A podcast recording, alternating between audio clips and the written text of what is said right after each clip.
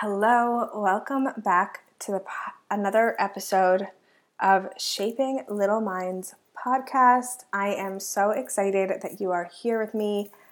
A lot has happened over the last few weeks, and I'm just going to give you the basic overview. I took part in a virtual summit, Leaders Lounge for early childhood educators. I have a potential client for the Confident ECE and if you want to learn more, the link will be in the show notes below. I had almost 100 people jump into my freebie, Boundaries to Confidence, and that link will also be in the show notes so you can hop in. And I'm writing a blog post for a big education company, so I will link to that when it is officially up.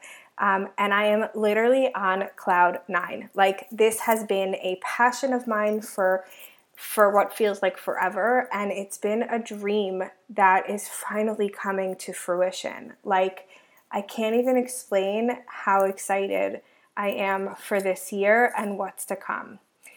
So, back to the podcast.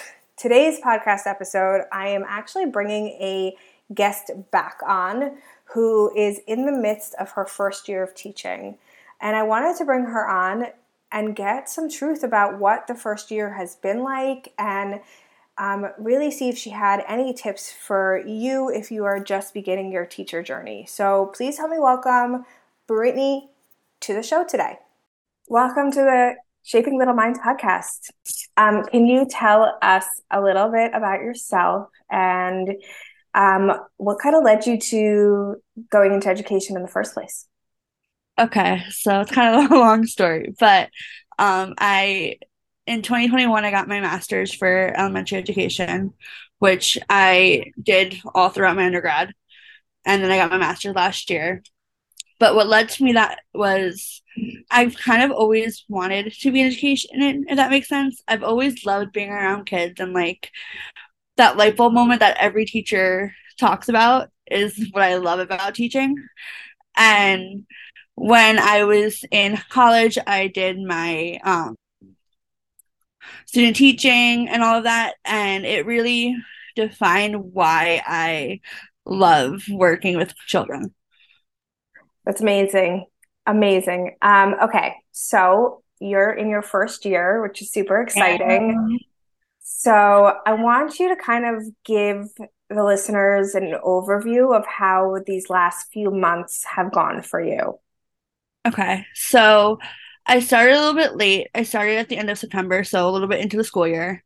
I am a math enrichment specialist. I'm only in the classroom two days a week, but I'm teaching first, second, third, and fourth. So a wide range of children and ages. So at first, so at, at first, I love math. So it was really easy to get started because numbers just come really easy to me. And for these kids, they know math, they're very good at it.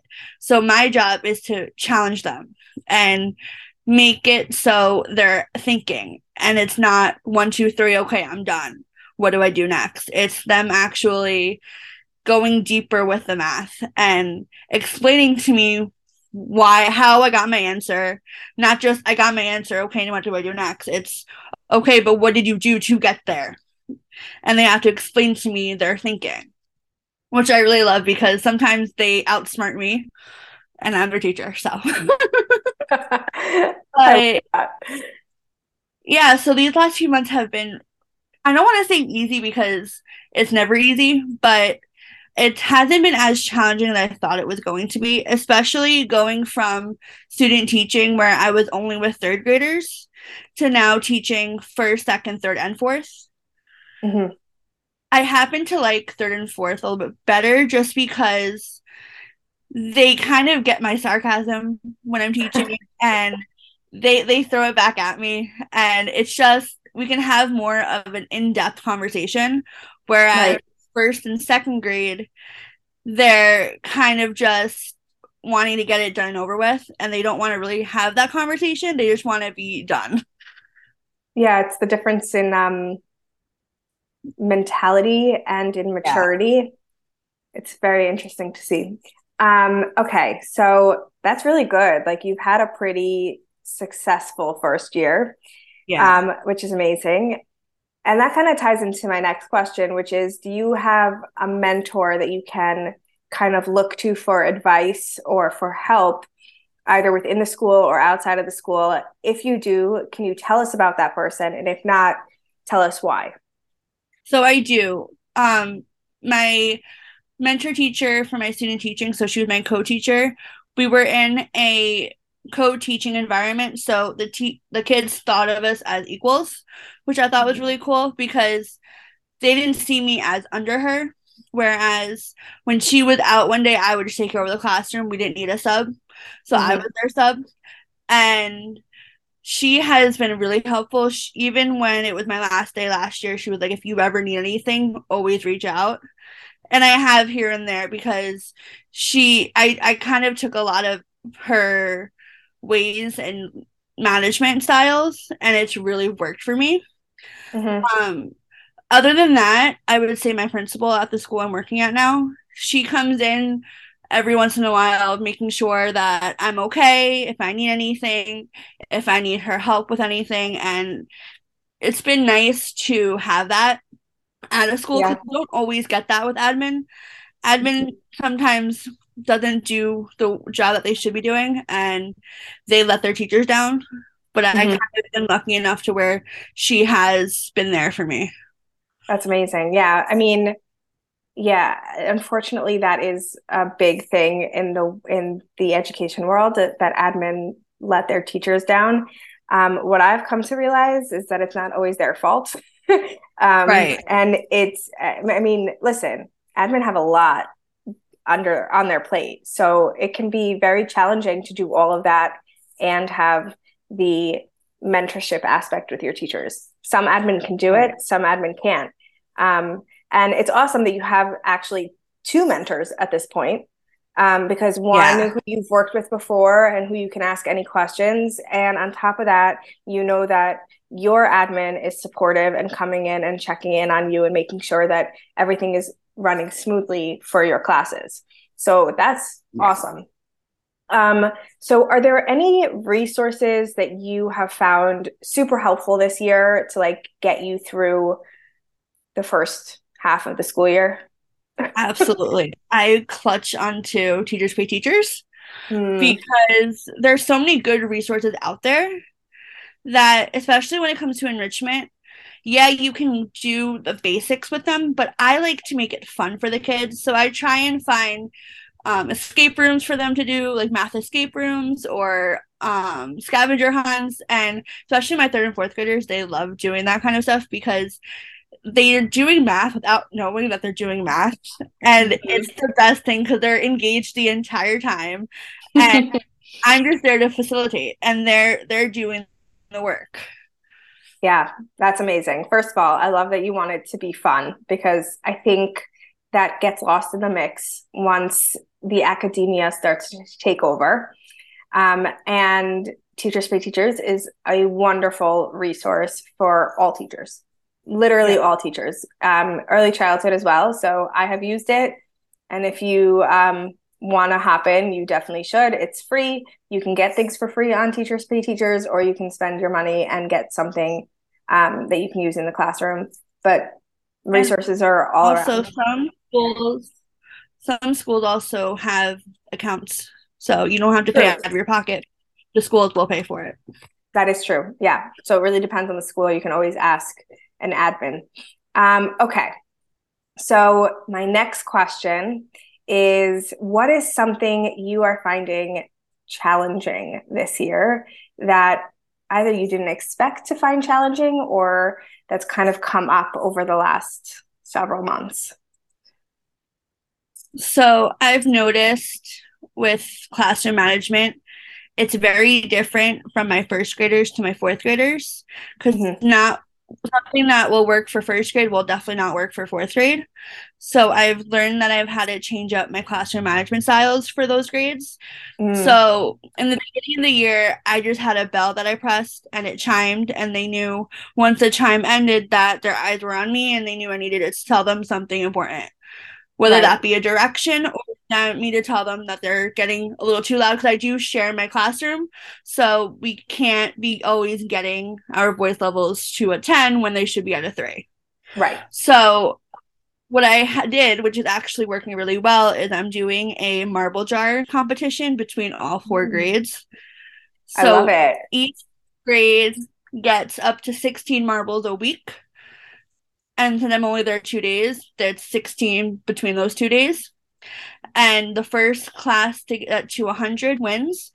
And depending on that grade level, depends on what they won. So we already had one winner, which was first grade, and they got a certificate in the and then I get handed them out and they absolutely love that because first grade is very easy to please in that way. Uh-huh. But then uh-huh. when, when my fourth graders asked, "Oh, what did they win?" I told them they're like, "Okay," and they were very unamused by it. And I was like, "Well, it depends on the grade, right? Like, fourth grade is obviously not going to get a first grade reward.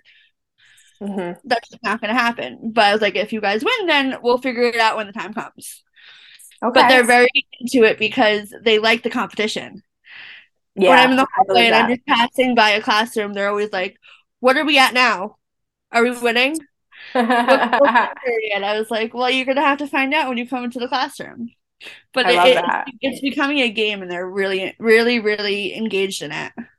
That's amazing. Listen, you have to make it fun for them to number one be engaged in the learning itself, but also to have a classroom that's not chaotic all the time. Right. And part of and that. It works, it works yeah. because I can also take marble the way I told them. So if they're mm. not following my directions, if they're not listening to me, and they know when I get really quiet, I'm just counting how many marbles I'm taking away. And I'll go into the jar and just start taking them away, and then they get quieter and quieter and quieter. And it worked. Like I don't have to raise my voice. It's just something that is very manageable. Yeah. And honestly, raising your voice probably wouldn't work. Right. In that situation. So that's that's a great tip. Just a little tip in there. Don't raise your voice, get really quiet. Because yeah. that is like the best thing you can do for classroom and behavior management. Okay. Now we're kind of moving away from the classroom for a minute and okay. talking about self care. And like- the reason I'm doing this is because uh, so many teachers say they don't have enough time. So many teachers say that they can't do it. And it is part of, it should be part of your everyday routine as a teacher to minimize burnout. So, I want to know what are some self care routines that you have put into place to help you minimize that burnout? So there's a few. Number one is definitely reading. Mm-hmm. I got a Kindle over the holiday break, so I've really been able to read wherever, whenever. Mm-hmm. And it helps with just relaxing and taking your mind off of your responsibilities. And like we say as teachers, the work never ends. So it's going to be there no matter what. So you might as well take that time and focus on you because if you don't take care of you, you can't take care of your kids. Absolutely. So, reading is definitely on my list. I also like to do face masks and just kind of just relax when I, at the end of the day, after working eight, nine hours a day, you want to come home and just veg. and so I do face masks. I'll I'll get my hair done. I'll get my nails done, and just take care of me. Yeah, that's really important. And the, I think the key is you got to take care of you. You got to make sure that your cup is full so that you can show up for other people, whether it's your students or your children or your significant other. All those things are super, super important and end up minimizing burnout. Um, really?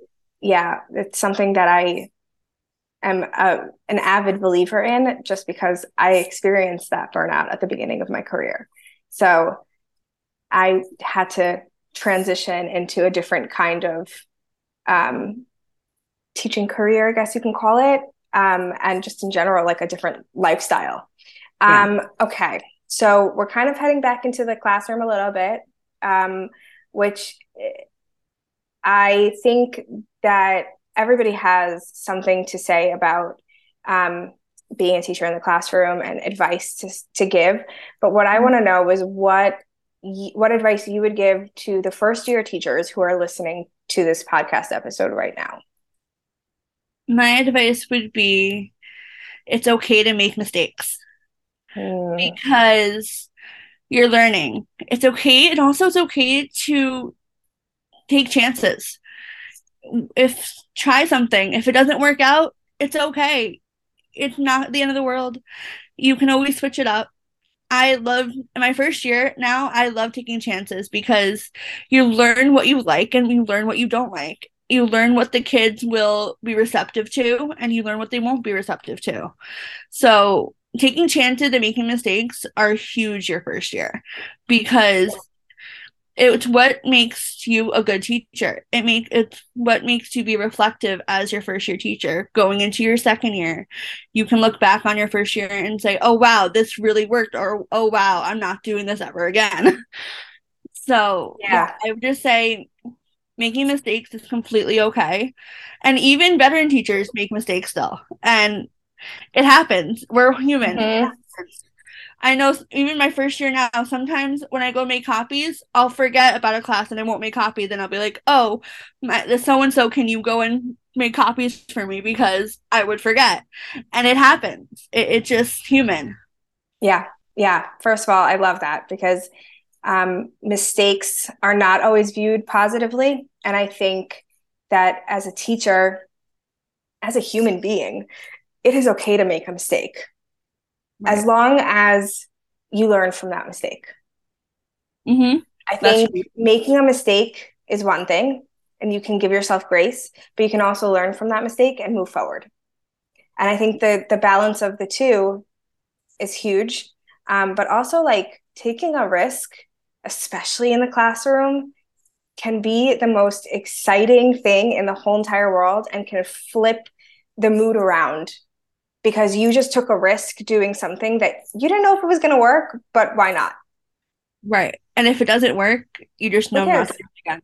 Exactly. I remember one of my first years teaching, I was teaching a lesson and it was a story, right? And I I I did the story out of memory. It wasn't like a book or whatever. And I totally messed it up. like totally messed it up. I didn't I didn't say it the right way, the way that I wanted to. It didn't make sequential sense. Like really totally messed up. And I literally looked at my other the other teachers in my class and I go, "We're going to try that again tomorrow." And I sent the rest of the kids to lunch because I wasn't going to sit there and like be hard on myself and like not like laugh at the fact that I just messed that whole thing up and the kids probably didn't get a word that I just said. I right. literally was like, okay, like this happens. We'll try again tomorrow. I'll figure out how to how to say this in the right way so that the kids actually understand what the hell I'm saying. Um, so yeah, mistakes are lessons learned, and taking taking um, any kind of risk in the classroom is always so fun, and you learn what you what worked and what didn't, and I love the fact that when you mentioned all of this, it's a chance for you to reflect. And I think that is the biggest um, aha moment for me, like like a light bulb kind of went off. Like it's true. When you do all of these things, you are learning throughout, and you're able to say, okay, this didn't work for this age. Now I can go back and know that that wasn't going to work for next year if I teach this age again. Um, and uh, what I do I, I have done for most of my teaching career is I, I literally have a journal at school with me that I keep that I write notes in just so that I under I know what's going on and that's um, a great reflective practice. I mean, you don't have to write it down; you can do whatever you want with it. But I love that because I'm a huge. What I've been doing that reminds me of what I've been doing. I've been I have a binder for each grade level because I am doing different grade levels, mm-hmm. and whenever something works, I just make a photocopy of it and I put it in that binder. So I know that these things I can go back to if I am there next year or if I'm in any grade next year. Mm-hmm. I can mm-hmm. pull things from these binders knowing that they work. And then also with my student teaching, if anybody is a student teacher out there, I recommend taking any worksheets or any materials that your mentor teacher has and just make a copy for yourself, create a binder for yourself. That's what I did. And even now, I go back into it and I pull stuff from that binder because it'll work universally. Yeah, amazing. Yeah, those those are huge things. I think there's a lot of there are a lot of good little nuggets throughout this episode, even though it's a pretty short one. I think mm-hmm. there are a lot of nuggets that that first year teachers, um, new teachers, even veteran teachers can take and use and incorporate into their practice. So mm-hmm. the last question is how can teachers find you, connect with you so that they can either ask you questions, learn from you, etc. Um, they can go onto my Instagram. Um, I can pull that up. remember my Instagram handle. Um, but yeah, you can look at me on Instagram. I have Facebook. Um, I, when you post this, you can also tag me and it'll work with that. But mm-hmm. it is Britt B R I T T two underscores Rose R O S E underscore. Amazing. That's Instagram. And yes. so what I'll do is I will um, post those links in the show notes so that they can get in touch with you that way. Uh, thank you. I think this was a really good podcast episode. It was short and sweet, but it had a lot of good information for teachers. So I appreciate you and your time. Thank you. Thank you for having me. Of course. How amazing was that conversation? Brittany is not only a guest, but a good friend of mine. I hope you got some insight from this conversation. I know I definitely did. So if you are a first year teacher listening to this, could you send me a message on Instagram at Shaping Little Minds Podcast and tell me your biggest takeaway? I'd love to hear from you and share it um, because I really think that this podcast episode had a lot to offer. As always, thank you so much for listening to this week's episode. If you could share this episode with your teacher friends, leave a review, or just share the episode on Instagram and tag me, I'd love to connect with you. Keep learning, growing, and becoming your best teacher self. I am so proud of you. See you next time, teachers.